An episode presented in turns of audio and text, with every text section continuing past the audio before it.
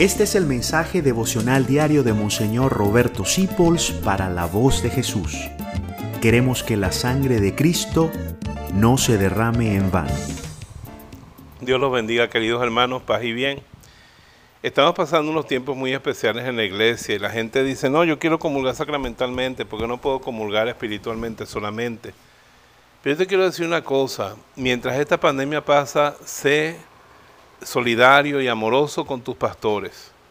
Y si tus pastores te dicen que en este tiempo no podemos tener la comunión sacramental, yo te quiero decir que la comunión espiritual vale. Dios es espíritu, dice Jesucristo. Y los que lo adoran lo deben buscar en espíritu y en verdad. Y cuando una persona sinceramente dice, Señor Jesús, yo quisiera recibirte en mi corazón, ven a mi corazón, ¿tú crees que Jesús no viene a su corazón? ¿No dijo él, al que venga a mí yo no lo echaré fuera? No es Él quien dice, vengan a mí todos los que están cansados y agobiados. Muchas personas como en México del tiempo de los cristeros, o nuestros hermanos de China que han sido tan perseguidos, o las personas que vivieron la Segunda Guerra Mundial, no pudieron tener misa cercana porque estaban en guerra.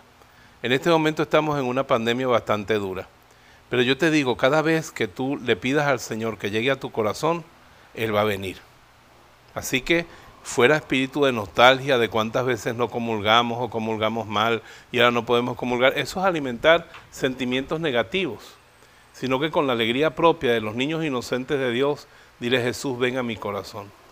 Y dile también humildemente, abre los tiempos y los caminos para que volvamos a tener la asamblea de la misa, la Eucaristía y la comunión sacramental. Claro que está bien anhelarla, pero no entristecerse ni amargarse por eso, sino recibirla. Vamos a aprovechar en este momento para hacer una comunión espiritual. En el nombre del Padre, del Hijo y del Espíritu Santo. Amén. Querido Jesús que estás en todos los sagrarios de la tierra, yo anhelo recibirte, alimentame, sáname, tócame. Quiero recibirte y tenerte en mi corazón con el mismo amor que te tuvo siempre en su corazón la Virgen María. Dame la gracia de estar siempre en tu presencia y servirte con alegría y amor. Sé mi alimento y mi fuerza y mi paz. Querido Jesús, concédenos tiempos en que podamos tener de nuevo el culto público y nos podamos reunir para alabarte. Pero sé que hasta que llegue ese momento tú estás conmigo, porque tú nunca me dejas ni me abandonas. Amén.